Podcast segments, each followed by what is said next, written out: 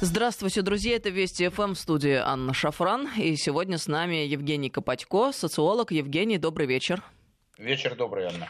Друзья, напомню вам наши контакты. СМС-портал короткий номер 5533. Со слова «Вести» начинайте свои сообщения. И WhatsApp, Viber, плюс 7903 176 363. Сюда можно писать бесплатно. Евгений, ну, конечно же, Белоруссия. Э, до того мы с вами про Украину говорили. Теперь следующий этап. Началась Белоруссия. Очень хотелось бы надеяться, что на этом э, и закончится все. Но, э, к сожалению, это все наша надежда. Мы же знаем планы нашего оппонента, который за океаном находится там, в общем-то, все постсоветское пространство прописано, и очередь уже выстроена. Приятно было бы, если бы мы все сделали выводы из происходящего и как-то пресекли всю эту порочную практику. Ну, давайте разбираться по порядку. Итак, Белоруссия. А, Лукашенко в последнее время, Александр Григорьевич, делает все новые и новые выводы, открытия. Тут накануне заявил о том, что поэтапный разбор событий в стране выявляет истинные замыслы и тактику внешних даже не оппонентов Беларуси, а агрессоров э, в течение последних десяти лет, они скрупулезно готовились к нынешнему времени Че. Так он сказал, на уровне глобальных центров, это прежде всего Соединенные Штаты Америки, конкретнее их сеть фондов по поддержке так называемой демократии. На европейском континенте активно действовали американские сателлиты, Польша, Литва, Чехия и, к сожалению, наша Украина. Это все слова Александра Григорьевича Лукашенко, я цитирую.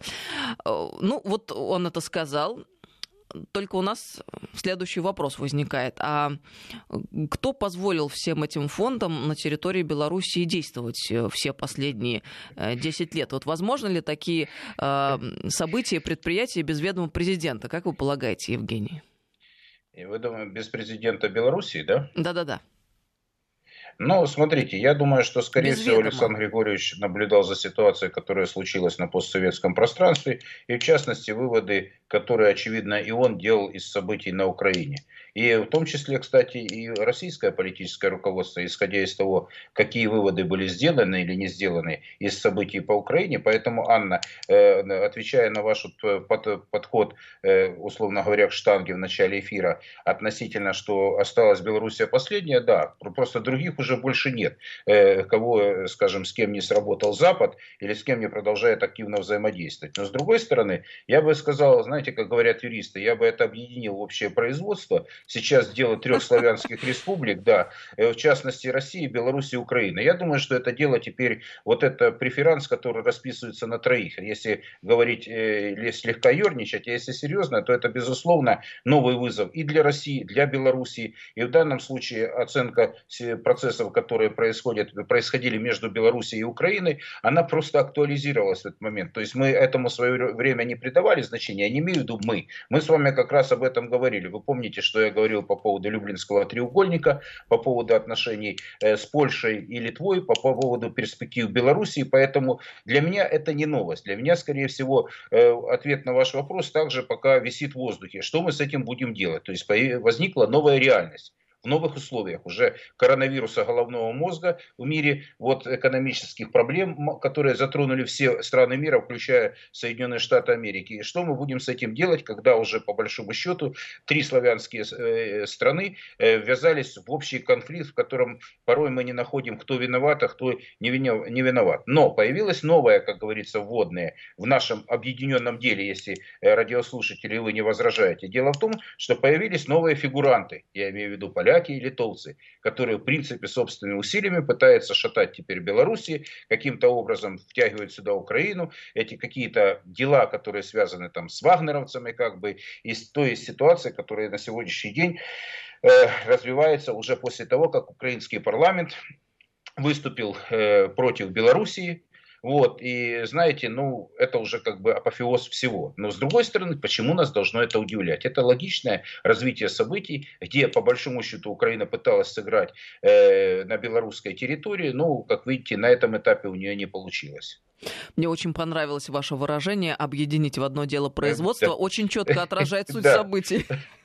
Ну вот, понимаете, Анна, ну, мне с вами почему? Я думаю, что мы с вами в этом плане единомышленники. И в данном случае, ну, уже, ну, просто, ну, знаете, мы с вами, э, хочется уйти от штампов, что мы постоянно повторяем э, какие-то вещи, реагируем на события. Я считаю, пришло время все-таки включать ответку. Ну, уже как-то, ну, устали. Запрос в обществе есть. Я вам просто уже теперь, э, как социолог говорю, что в российском обществе растет вот такое, знаете, глухое рычание по поводу, если хотите, действий МИДа, по поводу того, что мы как-то беззубые себя, беззубо ведем на внешне, во, вне, во внешней политике, на постсоветском пространстве. И вы знаете, таких голосов все больше и больше, они все жестче и жестче. В данном случае мы с вами еще очень деликатные люди, которые каким-то образом мягко подталкивают наше правительство. Мы как представители журналистского экспертного сообщества говорим, ребят, а может все-таки чем-то мы можем под, под, подсобить в данной ситуации? Может мы можем как-то э, вам э, подыграть в этой ситуации? Может нет никакой там сакральной тайны, каких-то там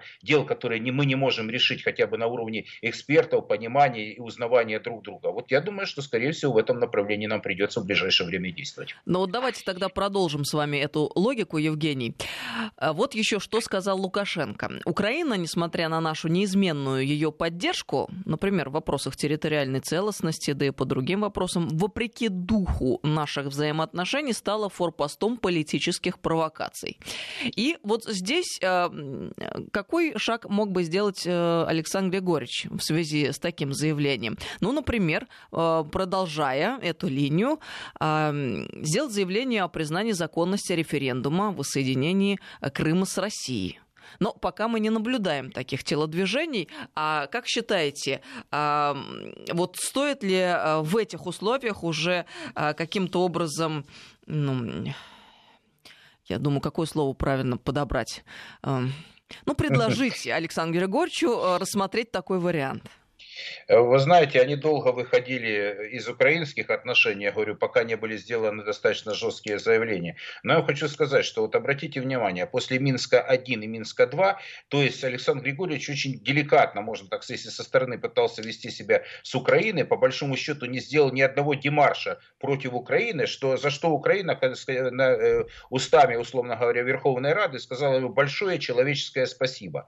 То есть, понимаете, ну, в общем, короче, э, тут даже говорить не чем. Но если серьезно, то, наверное, не это главное стоит на повестке. Дело в том, что за это время в Беларуси, а давайте вот мы сейчас вот смотрим, вот, э, вы знаете, даже в общее дело объединены и эксперты, которые сейчас стали приезжать из Беларуси вместе с украинцами, обсуждаем наши славянские дела, да, причем очень как-то неуклюже порой, очень там менторствуют некоторые наши товарищи в эфирах относительно того, как белорусам себя нужно вести. Но это, как говорится, ну тут отдельная история. Нужно для начала разобраться в ситуации ситуацию. Так вот, если говорить сейчас о, об Украине, то хочу сказать, что там сейчас ситуация э, будет развиваться против Беларуси. Они, скорее всего, больше будут идти в орбите польских и литовских э, действий против Беларуси. В данном случае признавать это не самое главное. Сделать выводы и просто как-то совместно на этом информационном фронте. А тут же еще риски, связанные с подготовкой людей, которые готовы к активным силовым действиям, которые находятся не только в Литве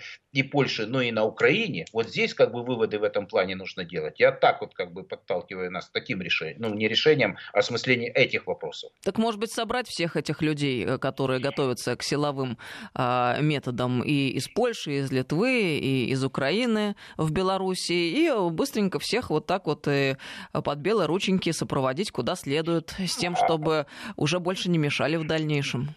Вы знаете, Анна, вот если ко мне вот обращается там человек, который понимает в этих цветных революциях, скорее всего, я как в контрреволюции больше говорю, если бы было у нашей власти это востребовано, то мы бы действовали эффективно. Таких много народу. Такого много народа. Конечно, да. Но я еще раз говорю э, относительно того, что Александр Григорьевич смотрел, как мы поступили относительно Украины. Что получилось на Украине?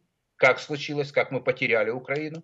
Как эта Украина стала уже для нас чужим государством, и как ведет себя белорусская элита в связи с этим, понимаете? То есть, говорится, можно развернуть на 180 градусов корабль, но они к этому не готовы. Они пытались вот эту политику многовекторности, где я с, больш... с большей частью экспертного сообщества и в Беларуси, и в России согласен, как происходило, э, происходили эти события. Но посмотрите, как э, ну, они реагируют на то, что происходит в мире, потому что по большому счету э, на Украине не осталось ни оппозиции, которая была бы лояльна там, или хотя бы комплементарна отчасти России. Вот этого по определению нет. И поэтому Беларусь в данном случае больше э, людей, которые ориентированы на Запад. Там э, образовалась довольно серьезная прослойка, которая раскалывает сейчас, и раскол белорусского общества продолжается. Нам нужно обратить внимание именно на этот момент. Он касается молодежи прежде всего, Анна, потому что они закрепляются в своем, скажем, своими действиями, организацией против белорусской власти. То есть у нас еще много предстоит вызовов. И прежде всего действительно разобраться с Украиной, как действовать.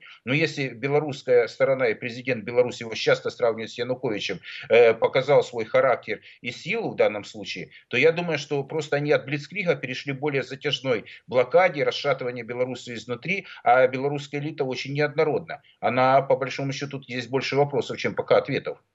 А будет ли, на ваш взгляд, э, какое-либо продолжение от Александра Григорьевича? Вот Россия сделала шаг навстречу, признала выборы, дала много денег, ну прям много дала. Сейчас уже огромное количество ходит э, э, статей э, в СМИ, в печати, в интернете с подсчетами, сколько в принципе Россия денег дала за все последние годы Беларуси. Получается много.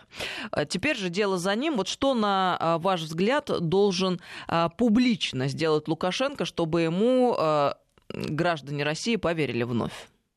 А вы знаете, тут вопрос э, в России, кстати, Анна, к Лукашенко разное отношение, как и в экспертном и политическом сообществе. Здесь изначально говорит о том, что мы не понимали все, что происходит в Беларуси. Вообще ничего не понимали многие, что происходит в Беларуси. Потому что, ну извините, у него есть большой ресурс поддержки среди большого количества людей. Это точно я могу сказать. Я вам скажу больше, на Украине Лукашенко поддерживает, у него очень неплохой рейтинг доверия, если уж так уж по-хорошему говорить. Понимаете? То есть это уже после событий. И многие сравнивают, как нужно действовать было Александру Григорьевичу. Я вам скажу одну вещь очень важную. Вот на Украине же много социологии, социологических исследований проводится. Так вот, большинство подавляющих украинцев не хотят, э, э, чтобы в Беларуси был украинский сценарий. Вы можете себе это представить? Нет, Анна? я не могу. Это, это как-то странно да, вяжется с ситуацией. Да, да, нет, у нас вообще на Украине все очень странно вяжется. Я хочу сказать другое, что там, в общем-то, уже произошла переформатировано общество и государство, там уже по большому счету сменен вот э, код ментальный, потому что я вам приведу такую цифру, что более 50% граждан Украины в целом по стране сейчас поддерживают то, чтобы, э, то что с 1 сентября обучение будет идти только на украинском языке. Это можно сказать о том, что в принципе уже вот эти глубинные изменения произошли в обществе, и это как раз э, выражается в таких не только в политических рейтингах или поддержке поддержки тех или иных политиков, но отношение к каким-то очень э, таким глубоким вещам, каким-то базовым вещам, отношение к языку, к языку прежде всего. И по большому счету э, здесь, наверное, нам что в формате Россия-Беларусь, во-первых, а, мы союзное государство, во-вторых, политическая воля есть двух руководителей. Вот теперь бы под эту волю подтянуть и политиков, которые будут заниматься глубоко и серьезно белорусским направлением, экспертное сообщество, тех людей, которые непосредственно занимались или понимают, что то, то, что происходит в цветных революциях, которые могут этому противостоять, но пока на это, по большому счету, не было в российском обществе отмашки, и в белорусском тоже, понимаете, Анна? Здесь нужно менять формат, не вяло отвечать на вызовы, которые, ну уже, извините, поляки и литовцы нам организуют, но как-то уже по-другому надо действовать в этом плане. У нас же аргументов более чем достаточно достаточно на самом деле. А... Ремарка небольшая. Все-таки рейтинг доверия Лукашенко на Украине высокий. Это все-таки э, скорее плохой э, признак для Лукашенко здесь, у нас, внутри России, с точки зрения а, российских граждан. Вот, вот, конечно, нет. Конечно, нет. То есть, понимаете, это уже, конечно, вопрос интерпретации социологии, но отношение к Владимиру Владимировичу, хотели бы они там, понимаете, к нему лично плохо на Украине относятся, предположим, но к его манере вести, э, защищать интересы России, как понимают на Украине, подчеркиваю, об этом часто украинские там источники говорили о том, что, ну как, вот, э, к Путину, в принципе, видят, что он больше и более активно э, защищает интересы России, подчеркиваю, тут все очень под таким, такой угол преломления, что здесь здесь линейного ответа быть не может. Поэтому я не считаю, что это хорошо и плохо. В конце концов, к Трампу хуже относится на Украине, чем Лукашенко. Давайте так, откровенно. Потому что там последние дела, связанные ну, с тем, что э, часть элиты поддержала Байдена и Хиллари. Ну и чем это закончилось, вы знаете. То есть Украина, на Украине свое брожение. Но то, что там создан и функционирует антирусский проект, это уже по факту да. И то, что третьего Майдана не будет, это я вам полностью ответственно говорю. Потому что уже победил второй Майдан. Поэтому, знаете, разговоры хотя бы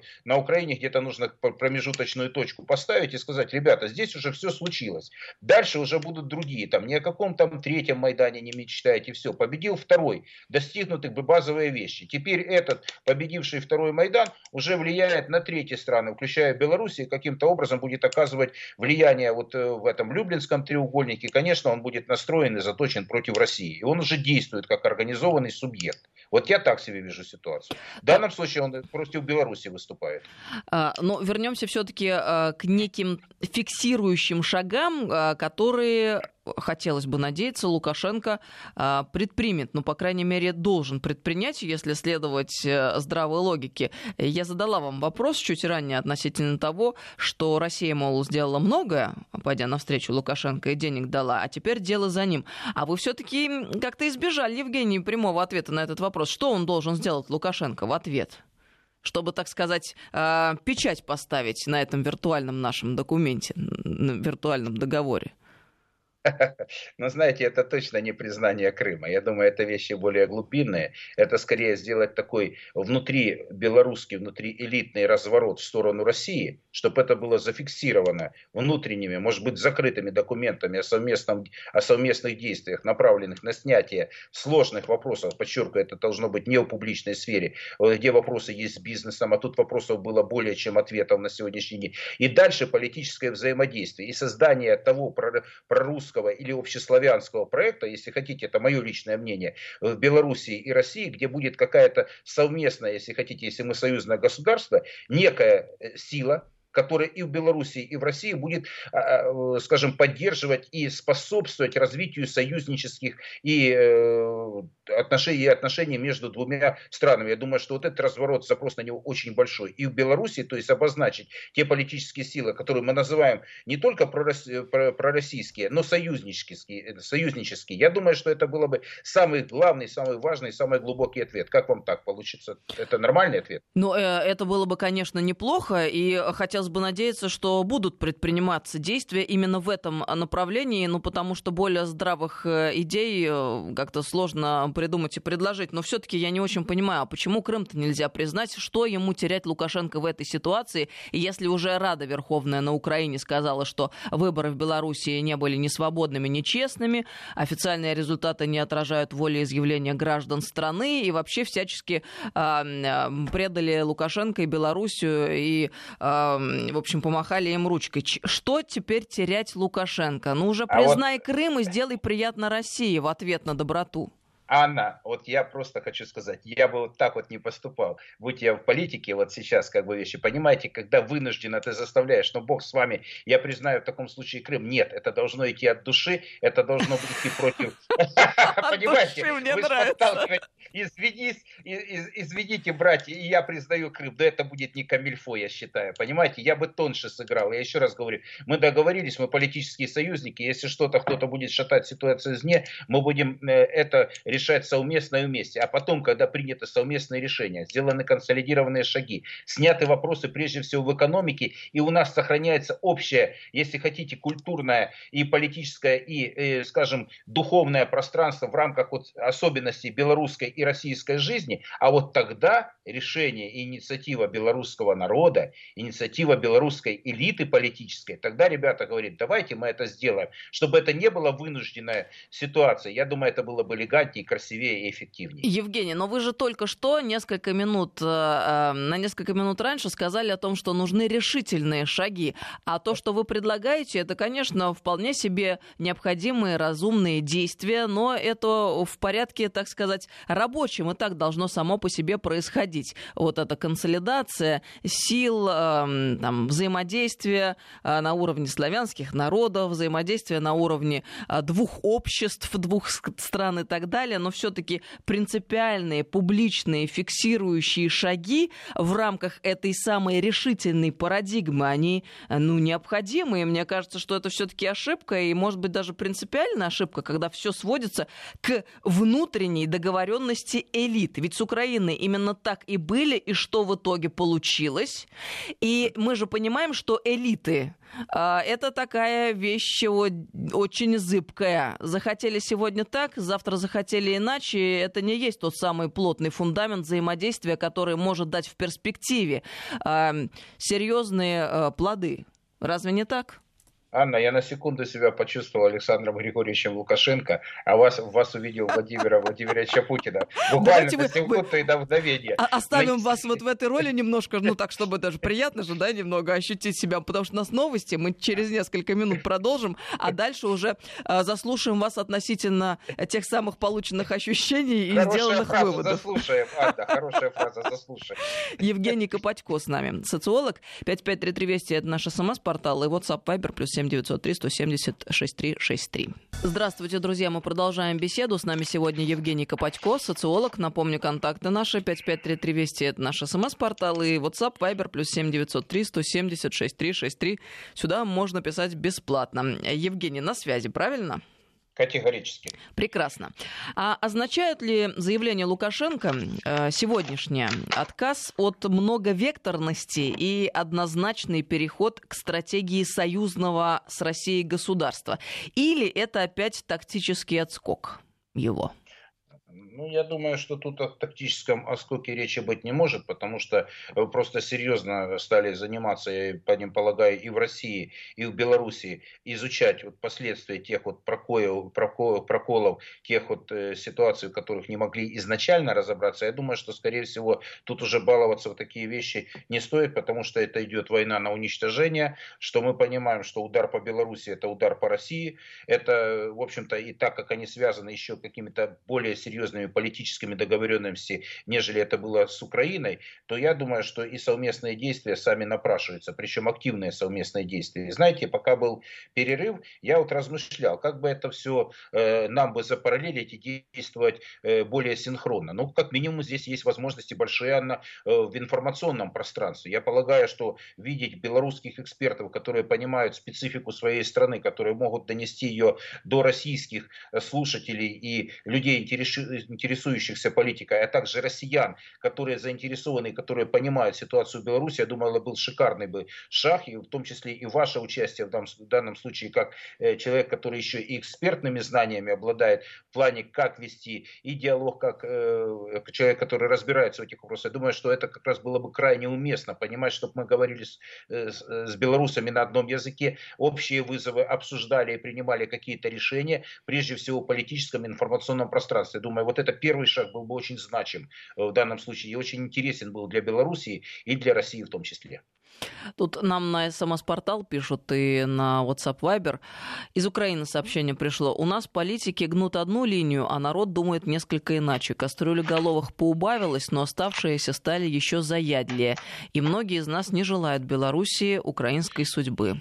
Ну вот видите, я как раз и подтверждаю то, что я скажу больше. Подавляющее большинство украинцев, причем которые поддерживают и власть, и оппозицию, не хотят в Белоруссии, э, вот именно украинского сценария. Заметьте, этого не хочет и Макрон, этого не хотят и многие другие. Кстати, это вот этот феномен мы до конца еще не исследовали, не изучили. Когда вот с большим опозданием началось вот это противодействие э, вот в этим белорусским оппозиционным силам, то посмотрите, какой ключевой момент. Включайте люди мозги и смотрите, что будет с Белоруссией, только вам Украины не хватало. Безусловно, многие граждане, граждане Украины говорят, показывают, если хотите, так вперед, ребята. И даже очень неплохие появились материалы, какие-то ролики, характеризующие то, что будет с Белоруссией в этом случае. Поэтому я считаю, что вот как бы письмо или сообщение гражданина Украины абсолютно э, совпадает с тем, что и думаю я, и что думает значительное количество людей. Но с другой стороны, просто переформатировалось политическое пространство Украины. Оно, безусловно, функционирует уже совершенно в другом режиме, совершенно в другом ключе. 2000. Я говорю, аргумент, который очень весомый, э, говорит о том, что большинство граждан Украины Украины выступают. Как бы, э, то, что было природно еще лет 10 назад для Украины, для Запада и Востока в целом, и принималось обществом, сейчас там нет русского языка. Вот просто его там уничтожили, уничтожили юридически. А это факт. А вы знаете, Евгений, вот мы сейчас с вами беседуем, а я так размышляю и понимаю, что положа руку на сердце, я искренне в это верю. Если, э, вот, если вдруг на Украине произойдет какой-то катаклизм, и вдруг так станется, что надо будет вновь менять резко вектор э, генеральный в противоположную сторону на 180 градусов в сторону России, прям вот э, гадалки не ходи, все присягнут в подавляющем своем большинстве. Я уверена, что это будет именно так и никак иначе. Ну вот честно, разве не так?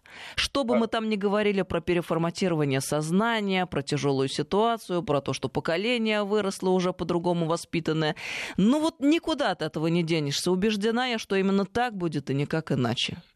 Ну, я бы разделил ваше убеждение, но я придерживаюсь, к сожалению, другой точки зрения. Оно как бы вот за эти годы так быстро ничего не меняется. Я считаю, что по наитию или просто какие, благодаря катаклизму, понимаете, что значит катаклизм? Если что-то случится экстраординарное, развернуться на 180, я думаю, этого Евгений, не будет. ну потому что сало галушки, галушки сало. Оно должно быть всегда, если галушек нету, их дает Россия, значит присягнем мы России, так оно и будет. Ну разве я думаю, так? Я думаю, нет. Дело в том, что э, сейчас, вот я в этом абсолютно убежден, я аргументов приводил сколько угодно. Многие люди ненавидят Россию не за деньги, не за галушки, не за сало. И сформировался э, подход такой, что мы куда угодно пойдем, только не к русским. И это тоже важно. Это касается миллионов людей, подчеркиваю. И у Литы есть очень благодатная почва и, и очень высокий уровень социальной поддержки, потому что нет ни одной силы, которая могла бы каким-то образом э, какие, выступать за вот хотя бы возврат, хотя бы к разговору, хотя бы к диалогу э, с Российской Федерацией. Я вам скажу больше, что и мы не сделали никаких выводов из этих. На этом направлении, на украинском, у нас ничего нет, кроме развала и пепелища на самом деле, и пропасти между нами, которая каждый день становится глубже и шире. Для того, чтобы у нас произошел этот катаклизм даже на 180 градусов, для этого хотя бы эту пропасть надо засыпать или чтобы она стала меньше.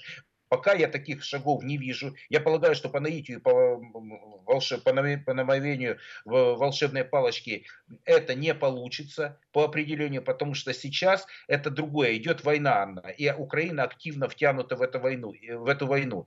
И ее отпускать никто, ни Америка не будет, ни условий, которые позволят это сделать, не будет, потому что на нее глаз положила Польша, ее активно окучивает, ее втягивает совершенно в другой геополитический расклад, а у нас пока против этого нет ни одного противодействия маломальски. Вопрос у меня возникает такой.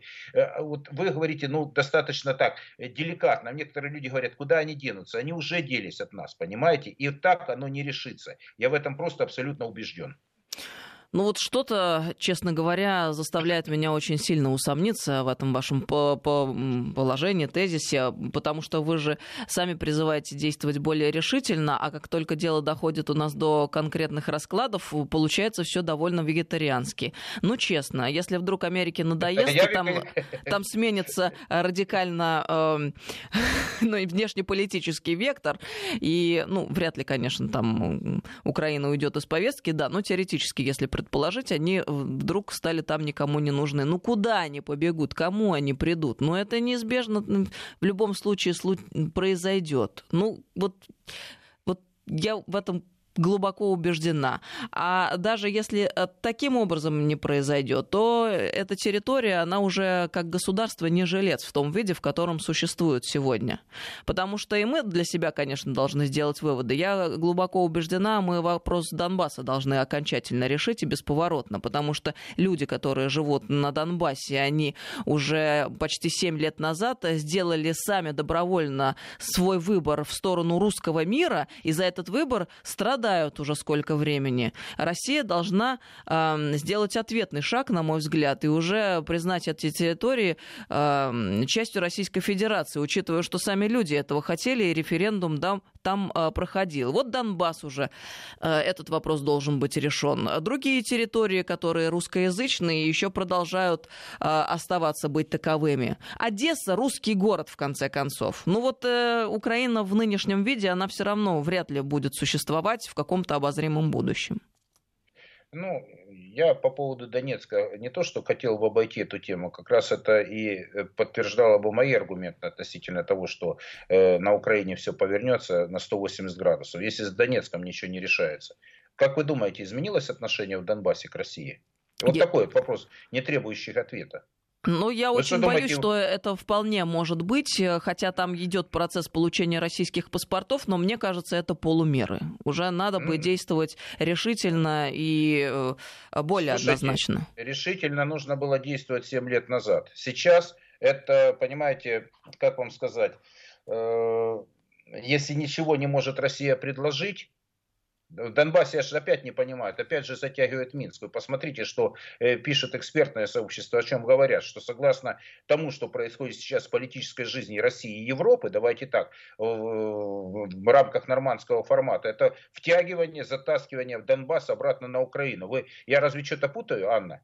А вы мне говорите сейчас о том, что при, признать Донбасс. Хотя бы вот эту, э, это противоречие нужно разрешить. А мне Минские вот я... соглашения уже давным-давно надоели и не нравятся. Мне Анна. кажется, каждый раз, когда встает вопрос Минских соглашений, это означает автоматически нежелание вопрос решать. Потому что кому они нужны, если они уже не работают? Оскомину набили эти Минские соглашения. Уже если в Беларуси происходят события, и мы не дали случиться этой цветной революции, сказали ей решительное нет, и понятно, что никакой цветной революции в Беларуси не будет, это не в наших интересах, и белорусов мы Западу не отдадим, а, э, и параллельно развивается история с Навальным. Ясное дело, будут очередные санкции. Ну что нам уже терять в конце концов? Уже пора Донбасс к себе взять окончательно. Пусть он будет э, частью Российской Федерации, и люди уже наконец вдохнут спокойно.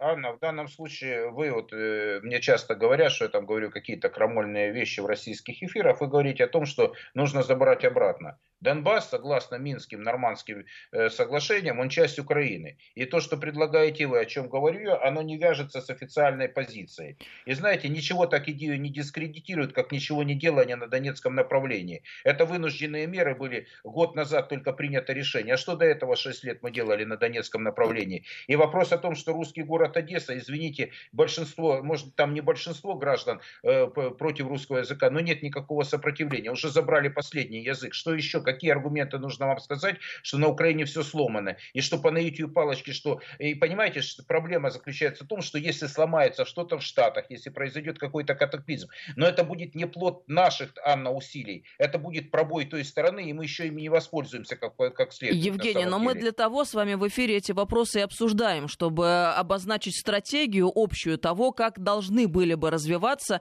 а, события, исходя из того, как их люди видят.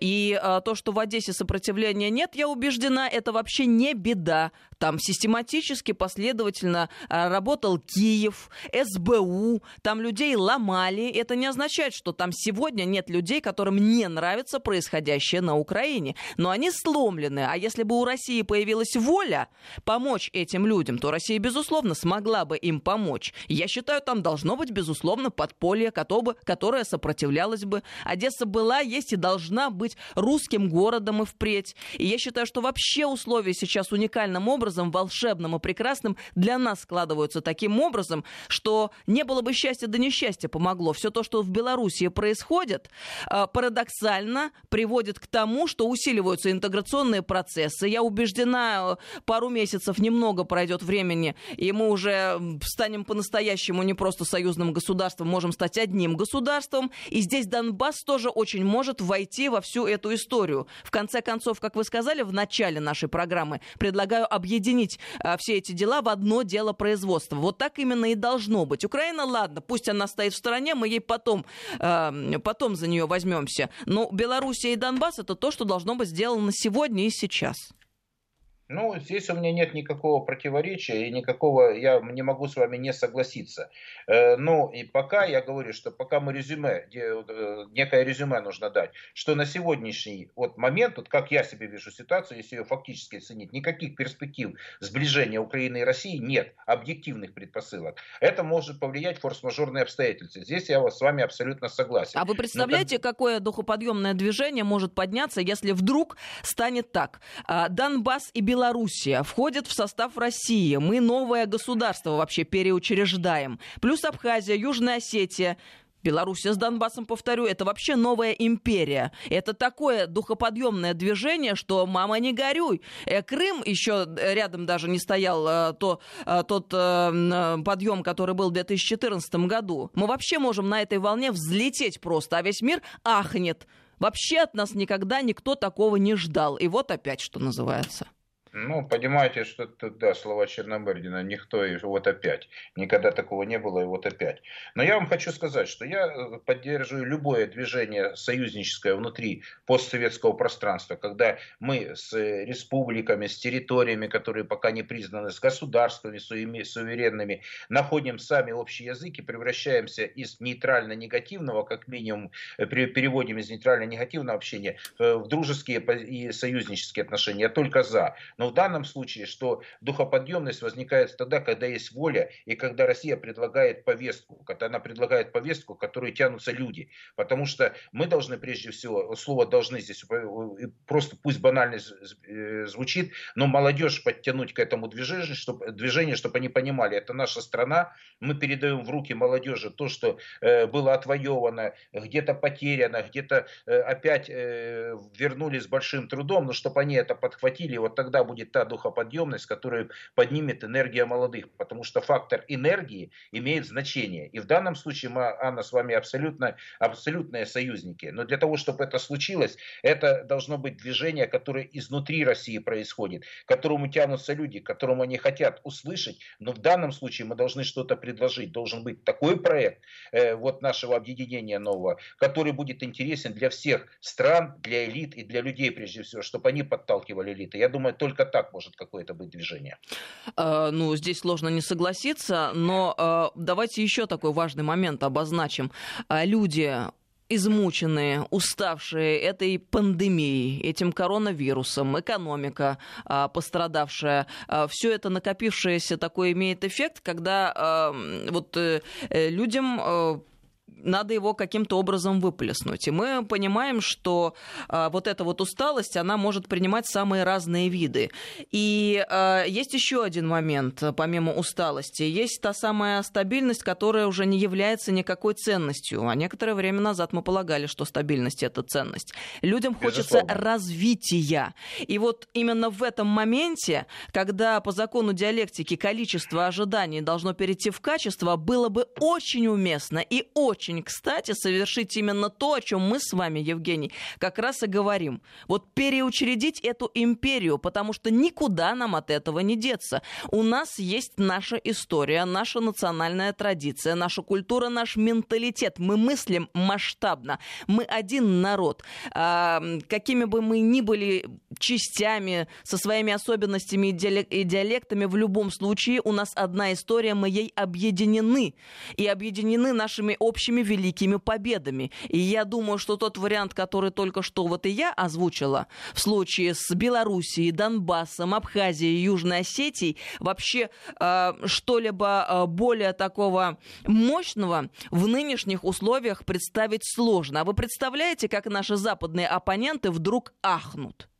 Но реально мы же это можем сделать, нам ничто не мешает. Санкции были, есть и будут. Еще раз повторюсь, учитывая всю сейчас катавасию Северным потоком, с Навальным и так далее. Ну, будут эти санкции. Так давайте уж наплюем и разотрем. Давайте сделаем то, что мы все хотим сделать. А самое главное, народ что я хочу сказать, на местах, не только в России, но и в Белоруссии и на Донбассе, и в Абхазии, и в Южной Осетии это горячо поддерживают. Вот это, я понимаю, мощь, на которую можно вот так вот сесть и поехать и совершить огромные дела. Все эти нацпроекты, наконец, эм, задвигались бы вперед и так далее. Извините, Евгений, просто меня так воодушевили сегодняшняя наша беседа с вами.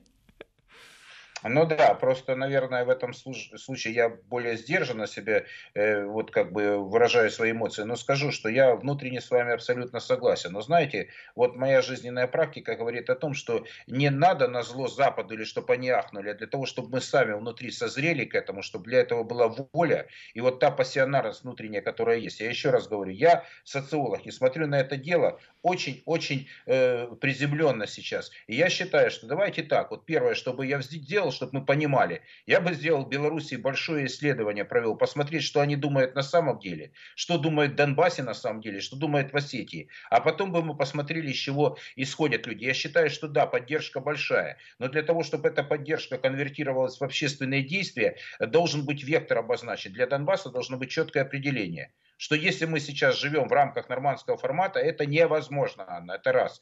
Дальше, без союзнического государства России и Беларуси, причем без воли людей и элит, согласованное, ничего не получится. Вот когда мы это обозначим, когда мы это зафиксируем, вот это и будет мощный импульс для того, чтобы делать, или когда мы к этому подтолкнем, потому что должна быть воля, на мой взгляд, и действие. В данном случае точно не вегетарианец. Э, вы знаете, мы с вами давно на этой информационной войне находимся, но в данном случае оппоненты, то есть они с нами воюют, а мы с ними, э, мы их называем по-прежнему партнерами. Я исхожу из того, что на сегодняшний день мы должны взвесить ситуацию, риски и возможности, что мы потеряли, какие у нас есть ресурсы и действовать, в конце концов, с нашими оппонентами так хотя бы, как они действуют с нами. Вот тогда, наверное, братка прилетит. Пока я этого не вижу. Но я хочу, чтобы вот сейчас у нас действительно то количество людей, количество, подчеркиваю, я с вами абсолютно согласен. В России я это замечаю, я это вижу. Энергия людей, особенно в экспертном сообществе, причем людей разных взглядов, говорят за активную позицию России во внешних, э, на, на внешних проявлениях, прежде всего на постсоветском пространстве, для того, чтобы